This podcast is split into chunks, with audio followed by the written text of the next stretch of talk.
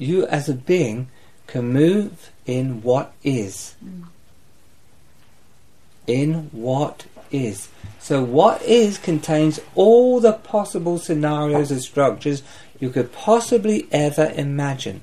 Right? But only your being can bring about the real amongst the false. That's why you can be amongst so much disturbance, but fully be real. Because you are the real amongst anything. And that changes the field of everything. So I'm saying to you, don't push away structures as if they don't work, there's not that. No, you be the being amongst this moment and see what happens from that place.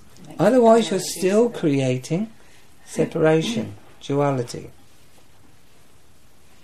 This structure won't work. I can't work with this. Well, that's because your structure and that structure is having a good old fight, right? But if you just laid your head to rest in your heart, in your beingness, suddenly the genius in you Mm.